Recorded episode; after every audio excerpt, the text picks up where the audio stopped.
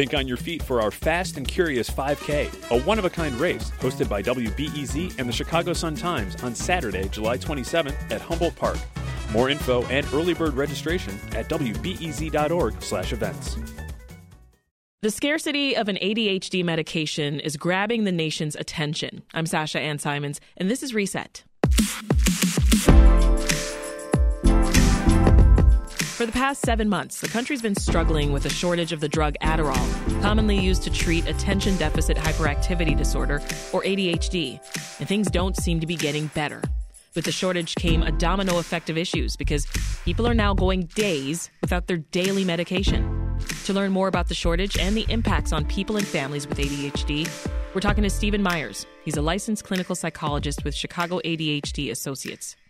We're also joined by Zoe Smith, child and adolescent clinical psychologist and assistant professor with the Department of Psychology at Loyola University. Now, when the FDA announced a shortage of Adderall, did you expect all these obstacles to arise for folks who need medication, Zoe?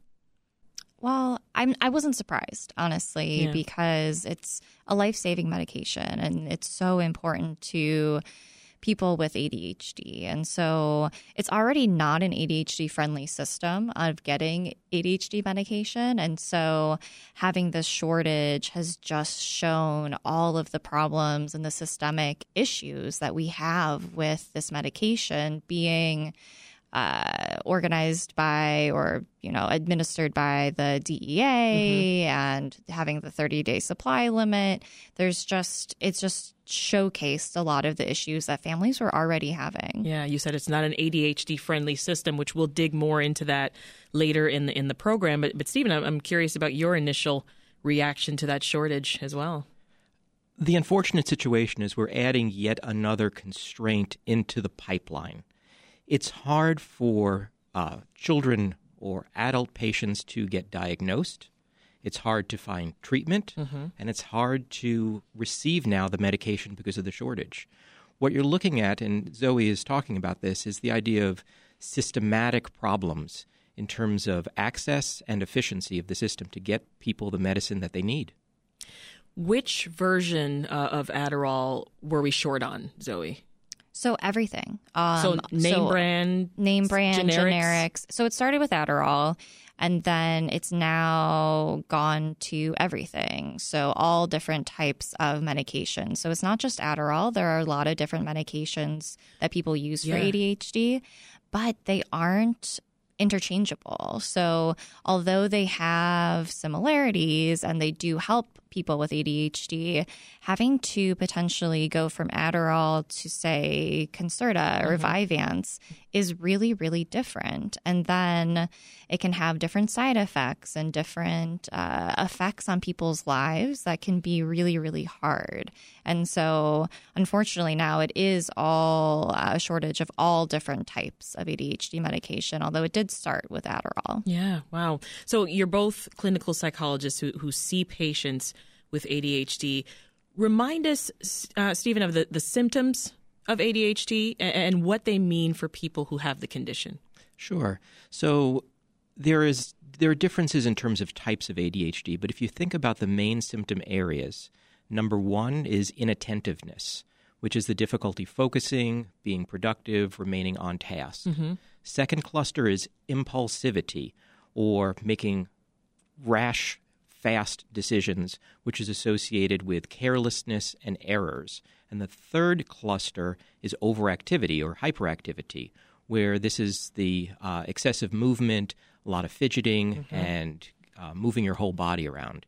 The important thing to remember is these are very high levels of these different cluster areas. Everybody has difficulty paying attention at times, everybody makes rash choices. Right. Everybody moves around and gets kind of antsy. I'm glad you're making that distinction. But if you have ADHD, the levels are very, very high and causing problems in multiple areas of life. I mean, what challenges then would a shortage be causing for folks, given what you just described, Steven? Well, medication is a very effective treatment for ADHD, in addition to uh, behavioral interventions. But many people, this is their first line of defense against the problems that are posed.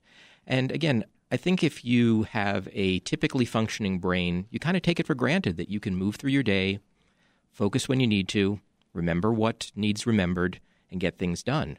But what we're talking about with clinically significant levels of inattentiveness or impulsivity or overactivity is you're looking at people who wouldn't be able to be effective in their jobs, mm-hmm. where their relationships will suffer.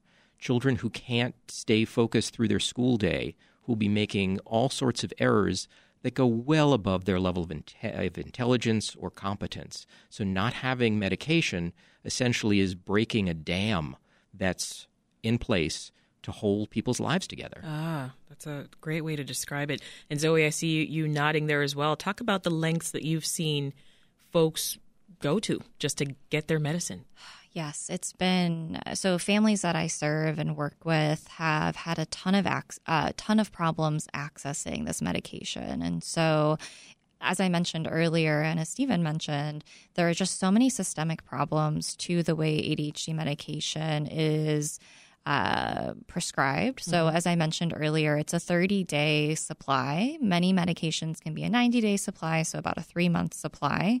But because it is a stimulant medication, the um, DEA has required that we only prescribe 30 days. And so, basically, what families have been having to do is call multiple pharmacies, see when the medication is available, see and learn when they can come in, and then also have to keep talking to their provider to be able to potentially change the dosage or medication or say it, or approve a new prescription. Mm. So, for example, I've had a family who had to get two different pills because they only had five milligram pills instead of their prescribed dosage. And so having to navigate this healthcare system has been as Steven talked about, the issues with having ADHD, yeah. which often a lot of families who have kids with ADHD may have ADHD to themselves because it's a neurodevelopmental disorder.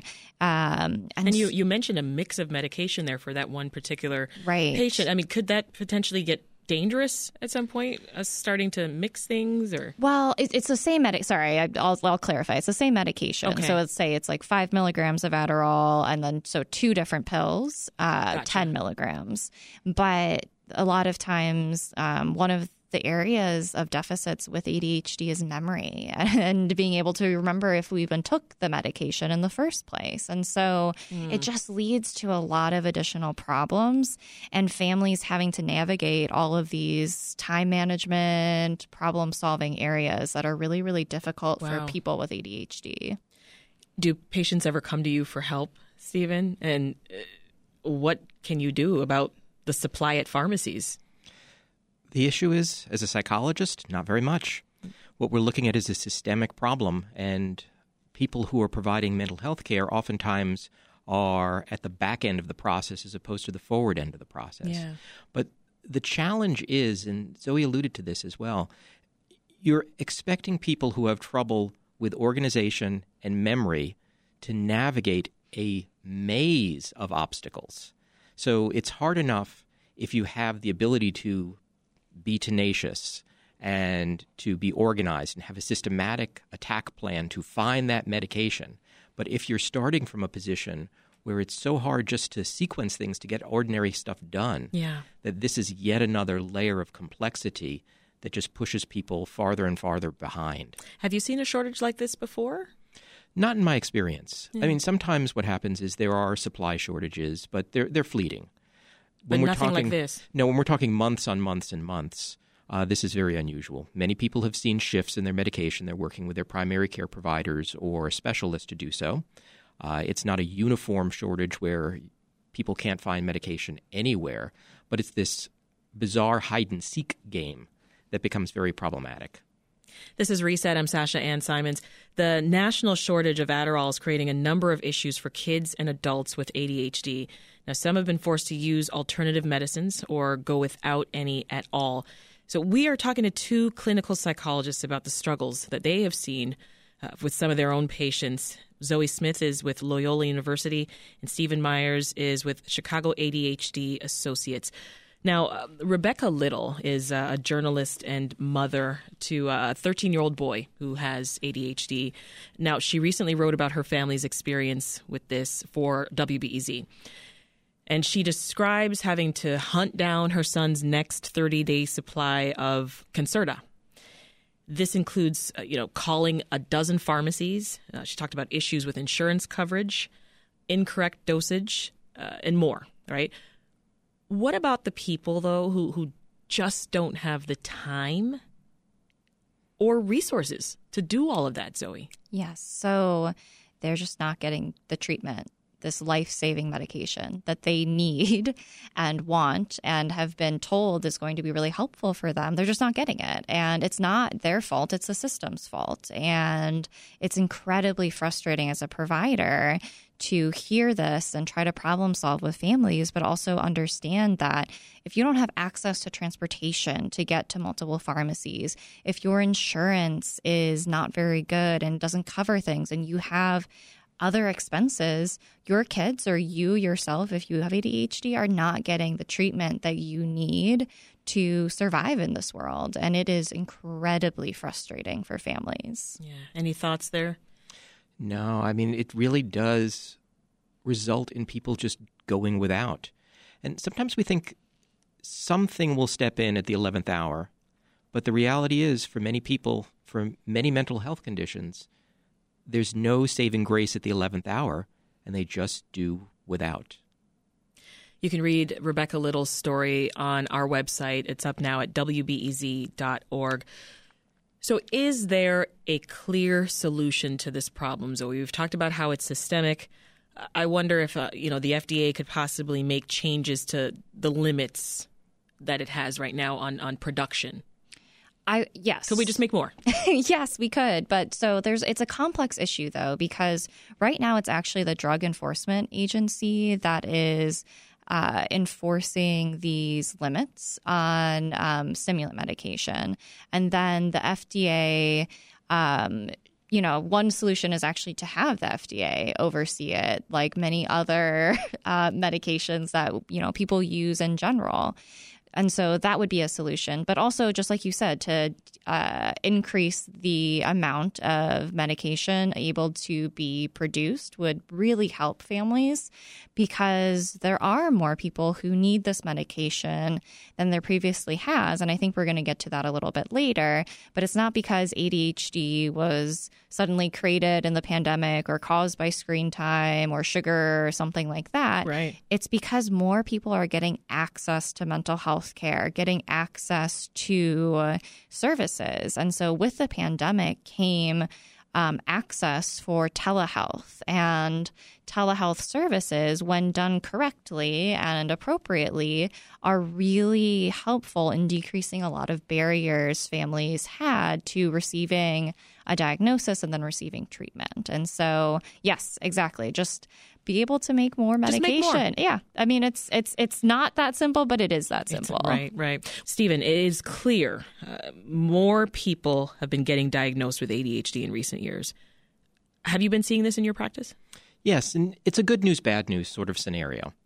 The good news if you have ADHD, it is definitely beneficial to receive a diagnosis and to be presented with treatment options.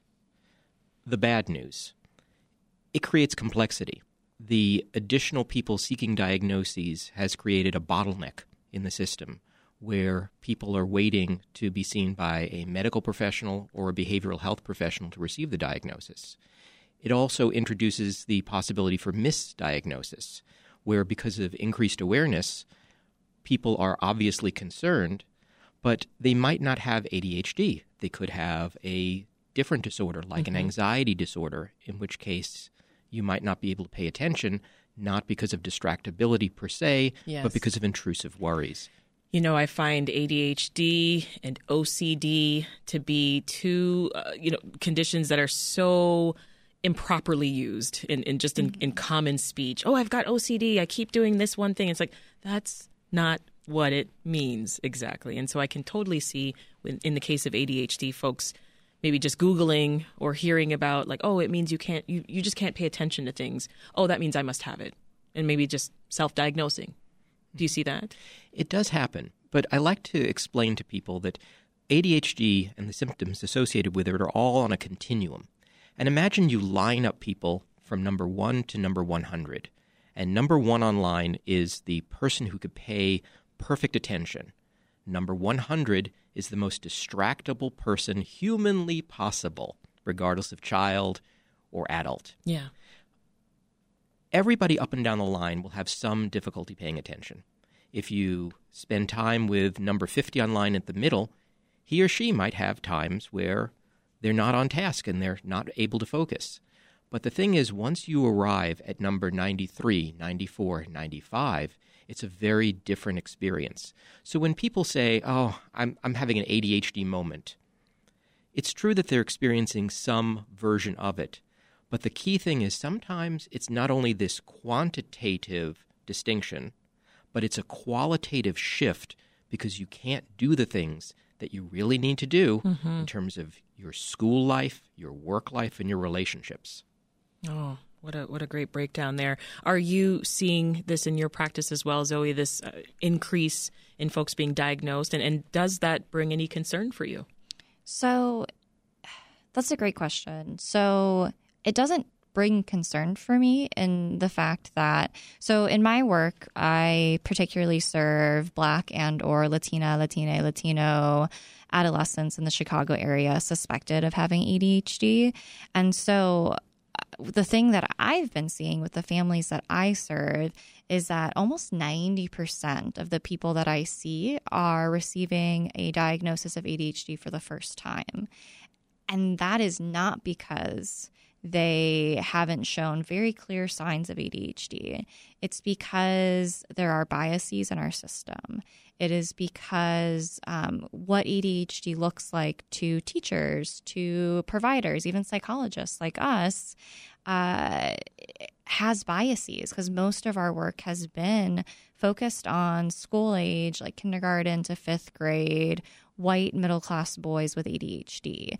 And so there's been a lot of increase in diagnosis because there's been this increase in access to diagnosis. And what I think I'm also hearing you say is that some of these people are being diagnosed very late very late. So our average age in um, the, for the people that I'm working with is 15, and receiving a diagnosis at 15 is much later than I would say the average around six to eight years old for a lot of other children who might have families with just more access to mental health services or um, you know, being able to, and you know what? It's not just access though, because I've had families come to me and say they've talked to their pediatrician, they've talked to a provider, and they need, they've tried to get this forever. And until they come to us, they haven't been heard or validated of their experience. And mm-hmm. that has been really, really frustrating for them. So, help us understand, Steven, what are the different avenues then that people can take to get an ADHD diagnosis? Sure. There are two main avenues. One, you can go through your primary healthcare provider or specialist. Most people will go through their pediatrician if the person of concern is a child, or their family medicine or internal medicine uh, primary care provider. Sometimes, when it looks like there's a coexisting disorder, the person is referred out to a specialist typically in psychiatry. The second main avenue is through behavioral health providers. Clinical psychologists are the ones who spend most of the time doing assessment relative to the parallel mental health fields, such as social work um, or licensed clinical professional counselors. They are equipped to treat ADHD from a behavioral perspective, but psychologists are the ones who spend um, more time doing assessment relative to our peers. So if someone's listening to us right now and they're thinking, I might have ADHD, what do you suggest then is the, the possible first step, Steven? Sure. The most important thing is to find somebody who can do an assessment who knows a lot about ADHD. There are all sorts of ways to assess potential clients or people who might have ADHD. And I view it a lot like Goldilocks too soft, too hard, or just right when it comes to finding the bed uh, yes. uh, at Goldilocks and the Bears. There's sometimes where uh, assessment is fast and loose.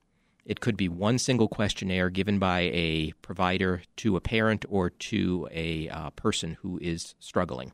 And then, based on the single questionnaire, somebody might be relatively fast and loose in providing care. Mm-hmm. The advantage of that is it's expedient.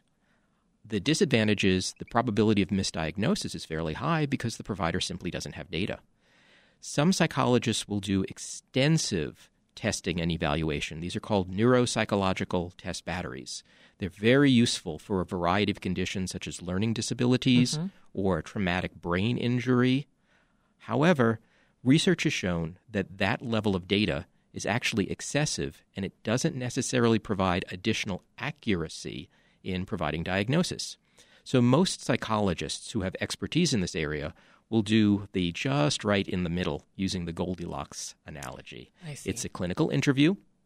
It involves behavioral rating scales that the person fills out, as well as others rating their behavior.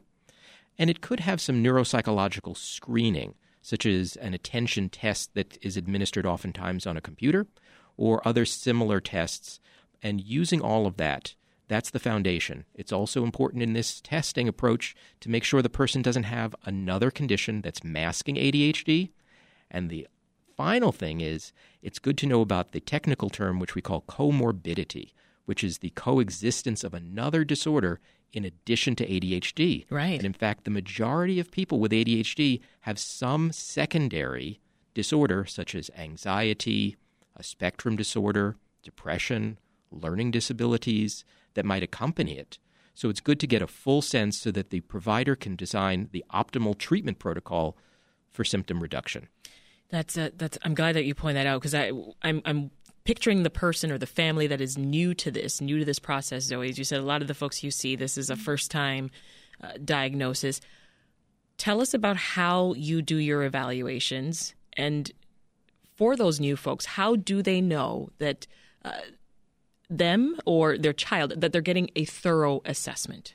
That's a great question. So, my project, Project Craft, is called Culturally Responsive Assessments for Teens. And it's a little on the the just right to a little bit more that Steven was talking about. And so we do exactly what Steven talked about. So we do a clinical interview, a very thorough interview about all the common comorbidities, mental health diagnoses that people with ADHD commonly have, particularly thinking about teenagers. So we evaluate trauma, we evaluate anxiety, depression, stress, discrimination, um, you know, eating disorders, autism, a lot OCD, a lot of different diagnoses that are commonly comorbid with ADHD.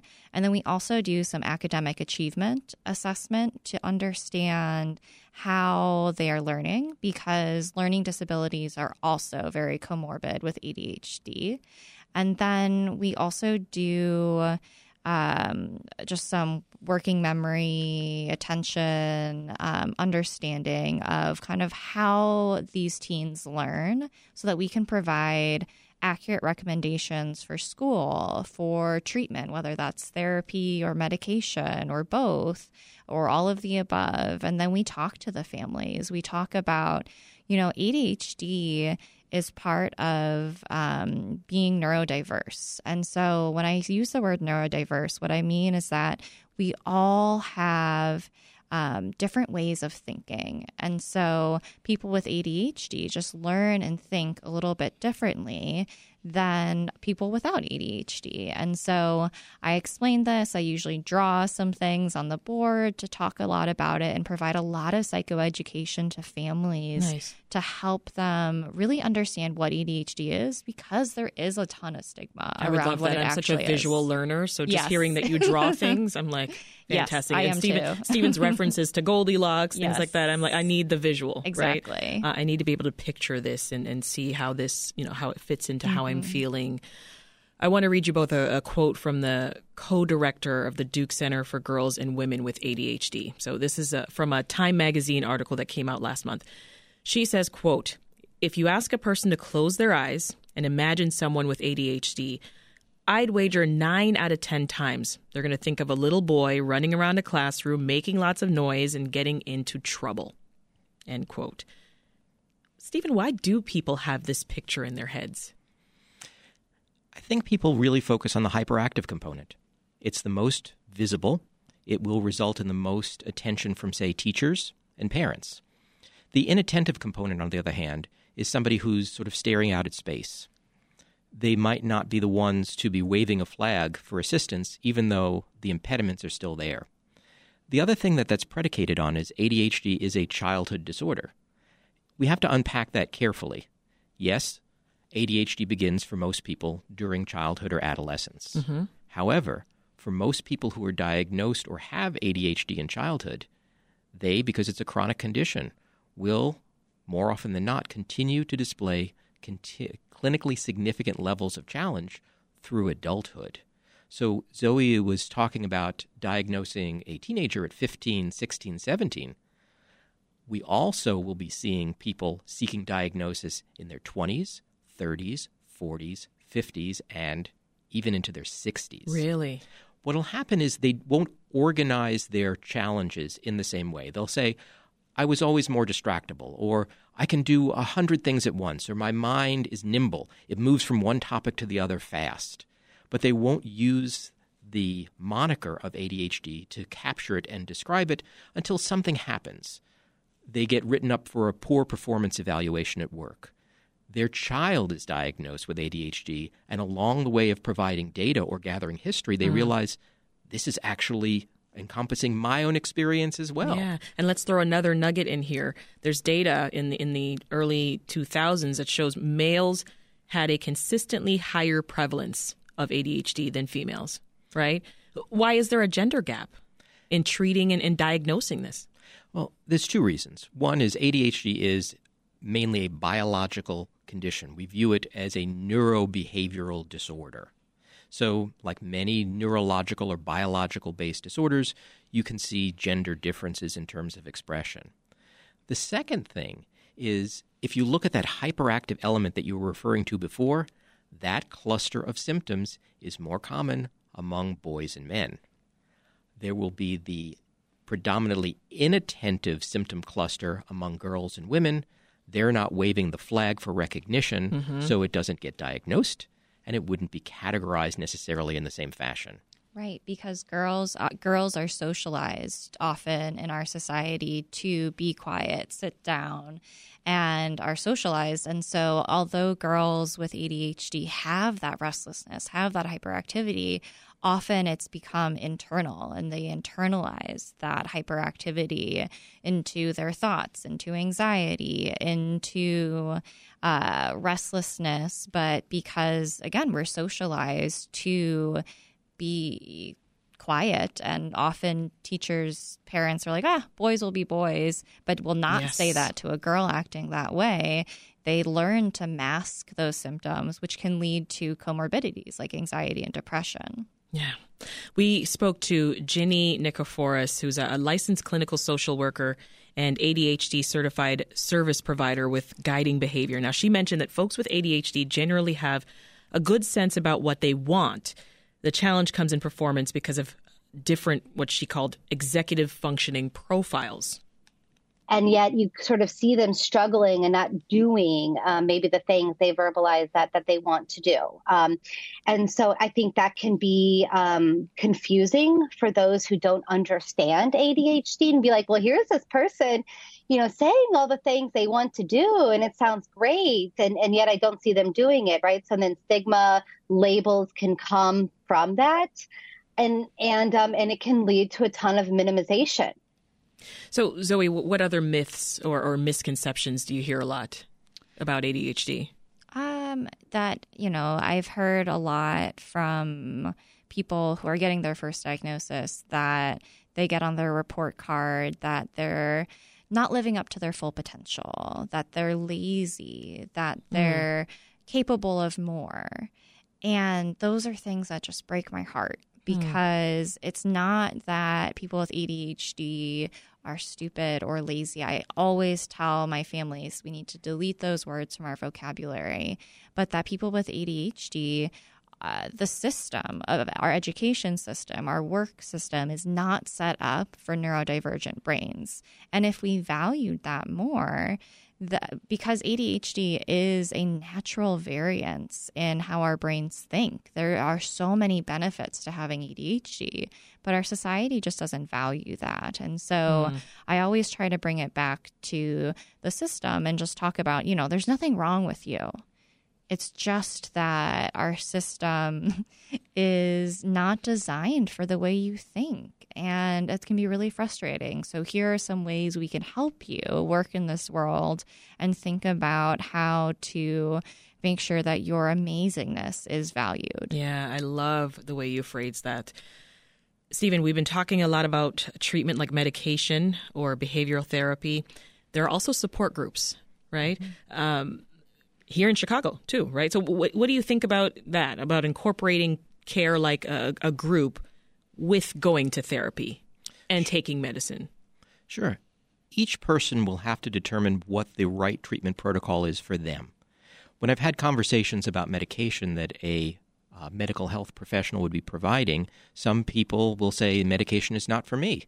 And that has to be respected. Everybody should have control over what their treatment options are some people will find a support group to be very helpful in normalizing the experience, challenging the idea that you are alone, that you are uniquely struggling, or, God forbid, you are defective in some way. Yeah. So, meeting with people who are experiencing similar struggles, or if you're the parent of a child with ADHD, to have the opportunity to get support from other parents can be invaluable. Yeah, you know we've we've talked about a lot today. We've talked about the stigma included there.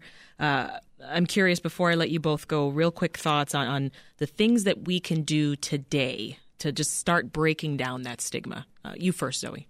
So I think there's a lot of things we can do. I think talking about ADHD, so just doing this uh, episode has been really wonderful. Just getting the um, misunderstandings out there and get debunking the myths. One thing that my team does is tries to get out a lot of information to communities. So we go to community organizations, we go to schools, we talk to all of the different people that could benefit from this information teachers, parents, teens. But I think also really valuing people with ADHD more as a society. Yeah. And so we have youth and parent advisory groups where we talk about what it's like to have ADHD, what it's like to have a kid with ADHD, and how we can make our society better for them. Yeah. And so I think that just making these changes, making mental health care more accessible, making all of these things more accessible to more people are going to benefit everyone in the long run. I'll give you the last word, Steven, breaking down the stigma and, and really changing the narrative about ADHD. Sure. And I'll introduce another technical term that we use as far as research informed clinical psychologists. It's called biopsychosocial disorders, biopsychosocial. It's realizing that ADHD is not your fault that there is a biological origin, the bio part, that expresses itself psychologically through these executive functioning challenges organization, distractibility, memory issues, all of the challenges that we've been talking about. But also, there's the social component as well. And Zoe was alluding to this as well it's incumbent upon us as when we're designing classroom environments, when we're designing work environments, mm-hmm. when we're thinking about what to expect of one another, to fully embrace this idea of neurodiversity. As opposed to one size that must fit all, it's incumbent on us not only to seek out assistance and diagnoses that would help us as individuals, but to promote the greater acceptance at the social level which we can do. Steven Meyers is a licensed clinical psychologist with Chicago ADHD Associates, and Zoe Smith is a child and adolescent clinical psychologist and assistant professor with the Department of Psychology at Loyola University. Thank you both so much. Thank you. It's been a pleasure.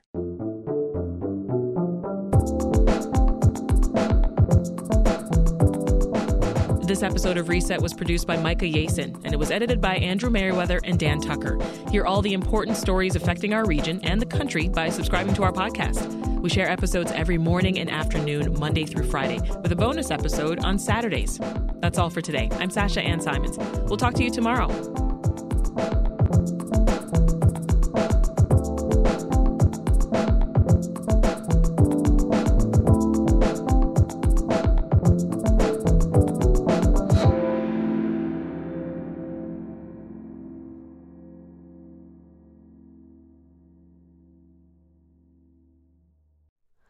Hi, it's Terry Gross, the host of Fresh Air.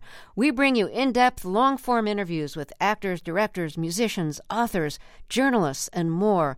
Listen to our Peabody Award winning Fresh Air podcast from WHYY and NPR.